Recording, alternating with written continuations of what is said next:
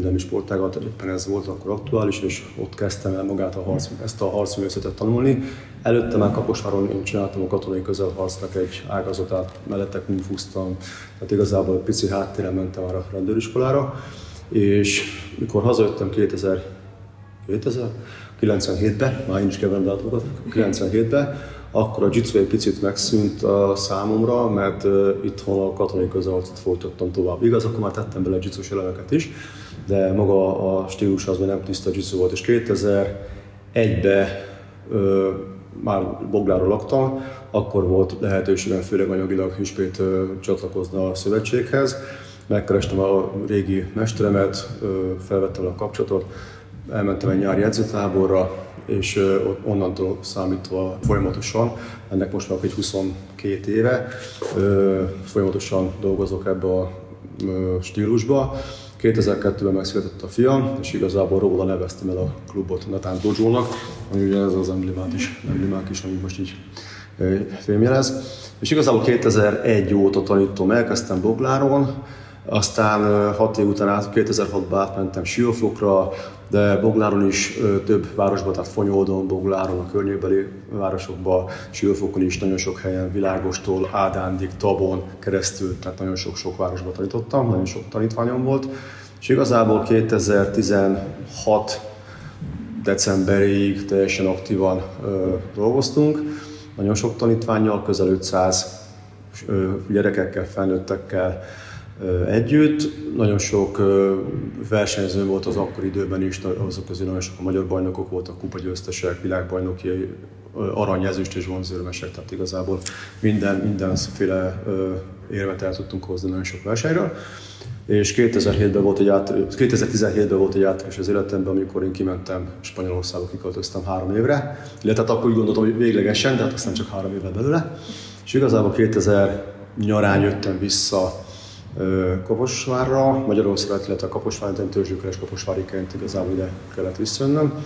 És mivel nekem az életem a jiu-jitsu, ez tart igazán életbe, innentől kezdve próbálkoztam annak idén újra, újra kitűnni a klubot, illetve próbáltam kaposvári klubot nyitni, ugye a siófoki klubomat, ami akkor volt egy törzsklub, azt akkor hátrahagytam a, az akkori tanítványaimra, és itt Kaposváron teljesen kell, előről kellett igazából kezdenem mindent. Az időben nem volt nagyon legszerencsésebb, mert ugye pont akkor jött ez a Covid járvány, tehát nagyon-nagyon nehéz volt. Egy nagyon régi, igazából általános iskolás gyerekkori osztálytársnőmnek a fia, aki itt most zöld üvesként látod, ő volt az első tanítványom, aki azt mondta, hogy igen, ő szeretné és csinálni akarja, de egyedül volt.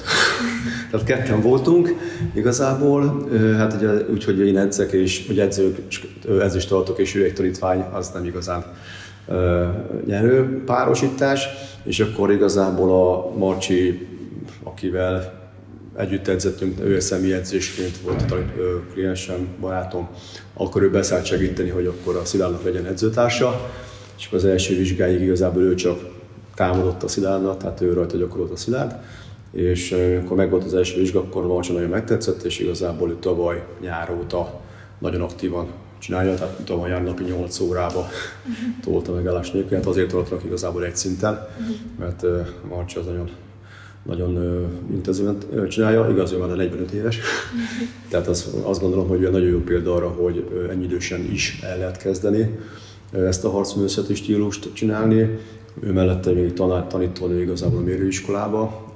Aztán általa alakítottunk mérőben egy klubot, ahol gyerekek vannak, ott vannak húszan. Uh-huh. És ott van az, amit már beszéltünk telefonon, hogy hát most egy hónapja körülbelül volt egy magyar bajnokság, a Sportjiu-jitsu Szövetség által rendezett, nyílt open bajnokság, egy pontszerző verseny, és ezen a csajok életük első versenyen elindulván, hát meg is nyerték.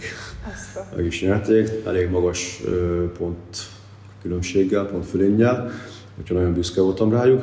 És akkor el, ezen felbuzdulva kaptam egy meghívó levelet a Kempo szövetségtől, hogy lesz egy, illetve most már nagyon, nagyon régóta, több évtizede megy, az úgynevezett Jugász-Ferenc emlékverseny. Ő egy, sajnos egy elhalálozott kempo mester volt, és az ő emlékére csinálnak minden évben egy kempo versenyt.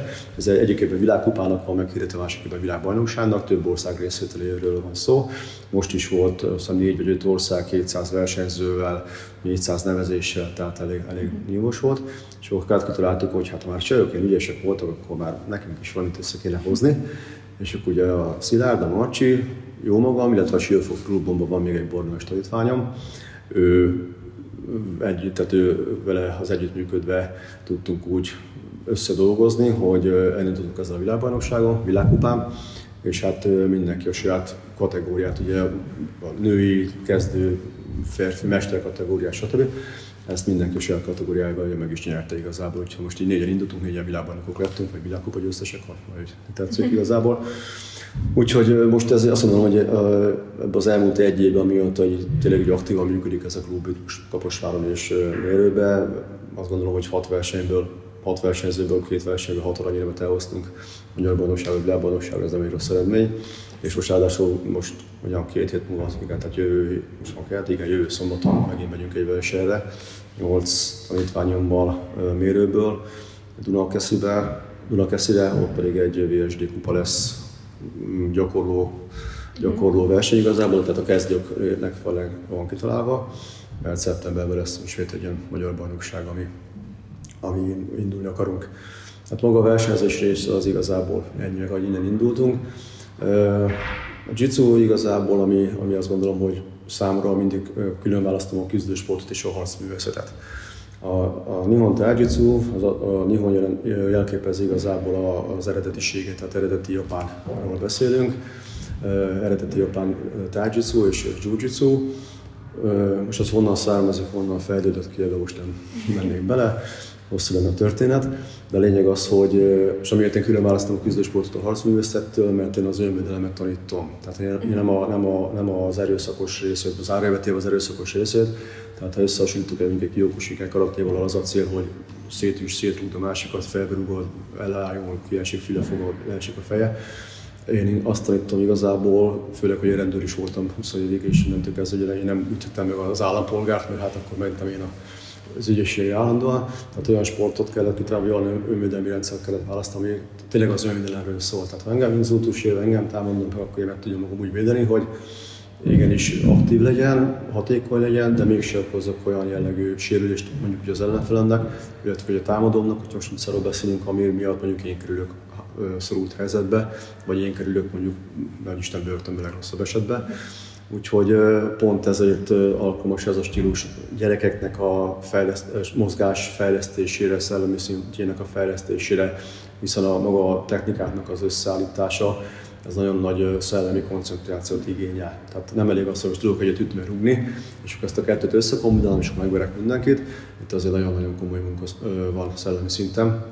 Itt azért figyelni kell a kitérésekre, figyelni kell a védekezésre, a visszatámadásra, hogy az egymás kontaktjára, hogy azért hogy ütöm meg, hogy fogom meg, hogy viszem le a földre, tehát elég, elég magas színvonalon megy a szellemi fejlesztés is, és a fizikai kondíció is kell hozzá természetesen, és aztán annak nem megy. Úgyhogy ez egy nagyon komplex harcművészeti ágazat, ami igazából magába foglalja a karatét, a judót, azt mondom talán még, hogy a hogy a, a brazil jiu-jitsuból is, ahogy a földharc elemeket és magát, magát a tisztán a jiu-jitsut is. Ez egy komplett önvédelmi, önvédelmi rendszer.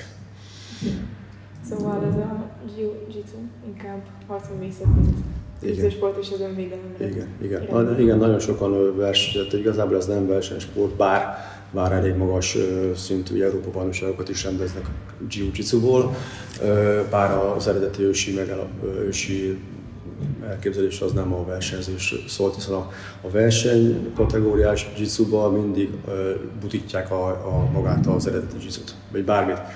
Tehát ö, amit a technikák során, gyakorlás során meg lehet csinálni edzésen, azt a versenyben nem lehet csinálni, hiszen olyan, olyan jellegű technikák, ami, ami komoly sérüléseket, vagy Isten nyomorékát teszi az embert, vagy legrosszabb esetben akár halált is okozhat, ezért mindig ezeket a verseket bizonyos szinten zárjaütével legutítják. Na most ez nem az a harcművészet, amit mi képviselünk. Én az, az ősi japán harcművészet kép, képviselem, én azt tanultam, amit én tanultam annak irány az én mesteremtől, amit ő tanult az ő mesterétől, és amit ő tanult az ő japán mesterétől. Tehát azért, azért is talán kicsit nehezebb ezt a stílust tanulni, mert itt tényleg gondolkodni kell. Sajnos a mai világban sem a gyerekek, sem a felnőttek, mondhatnám azt, hogy tisztelt a kivételnek, de szerintem senki nem nagyon szeret gondolkodni. De amikor meg ezt tapasztalat, sajnos ezt tapasztalat, harminc éve vagyok a szakmában, tehát én azért láttam harminc évvel ezelőtt is a fiatalságot, illetve a korosztályok közti különbséget is most is látom. Hát ez a most ez sajnos siralmas, tehát katasztrofális, katasztrofális.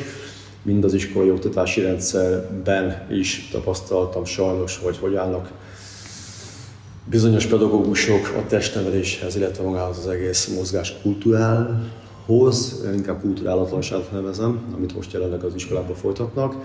Sajnos ez is tapasztalat, illetve hát a, a, nem kell messze menni, tehát saját tanítványimmal láttam azt, hogy amikor én itt hagytam a régi siófoki csapatomat, akkor milyen csapatot hagytam itt, pedig ugyanez a korosztály volt, tíz-tizenöt éves korosztály, és mikor hazajöttem így három év után, akkor, akkor mit, lá, mit tapasztalok? Hát ez katasztrofális. katasztrofális. Hát azon kívül, hogy a telefon nyomkodják, nem jött meg semmihez. Nyom kettő fekvőtámaszt már meg van halva, már elfáradtam, már nem tudok koncentrálni, iskolában úgy jönnek ide, hogy tiszta zombik, tehát ilyen sétáló halál, ez a csapat sokszor. Tehát ez a mai, mai világban sajnos ez, ezért nehéz toborozni olyan jiu-jitsukákat, akik szívesen és aktívan csinálják, mert kevés az, aki szeret gondolkodni, szeret mozogni, és a kettőt össze, összekombinálva szeret tanulni. Pedig azt gondolom, hogy aki, aki hosszú távon beletesz a szívét, lelkét ebbe a sportágba, hívjuk sportágnak, már nagyon születem, ebbe a harcművészeti ágba, akkor azért megtalálja azt a, lehet, azt a komplett egységet, amit, ami mindenféle szempontból fejleszt.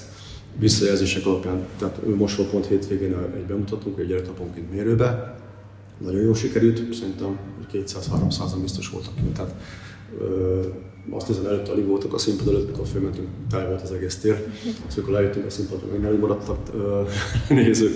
Tehát nagyon volt a visszajelzés, nagyon tetszett mindenkinek, színvonalasok voltak a gyerekek, ellen sütően hat-hét éves, nyolc éves gyerekekről beszélgettünk, tehát tényleg ügyesek volt a nagyon tetszett mindenkinek, tehát jó, jók a visszajelzések igazából.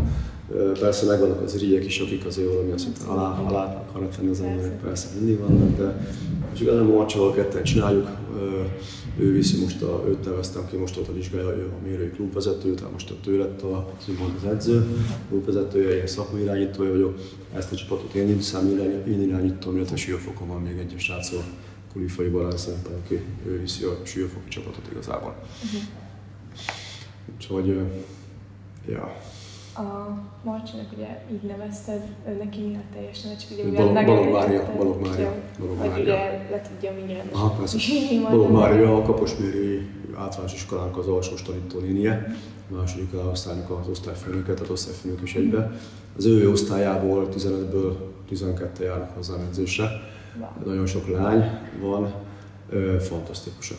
Fantasztikusak. Tehát, már nem, tehát szép, szépek is, ö, okosak is, tehát most éppen négy teljesen kitűnő tanuló van köztük, négy ö, olyan, aki talán egy négyesük, ha lesz, tehát nagyon jó az osztály átlaga is, négyes fölött van bőven, kiváló sportolók, kiváló tanulók, nagyon fejl, ö, könnyen fejleszthetők, szépen dolgoznak, úgyhogy velük is nagyon jó, velük fogok most menni versenyre, tehát ö, azt a klubot most, most a Marcsi hivatalosan.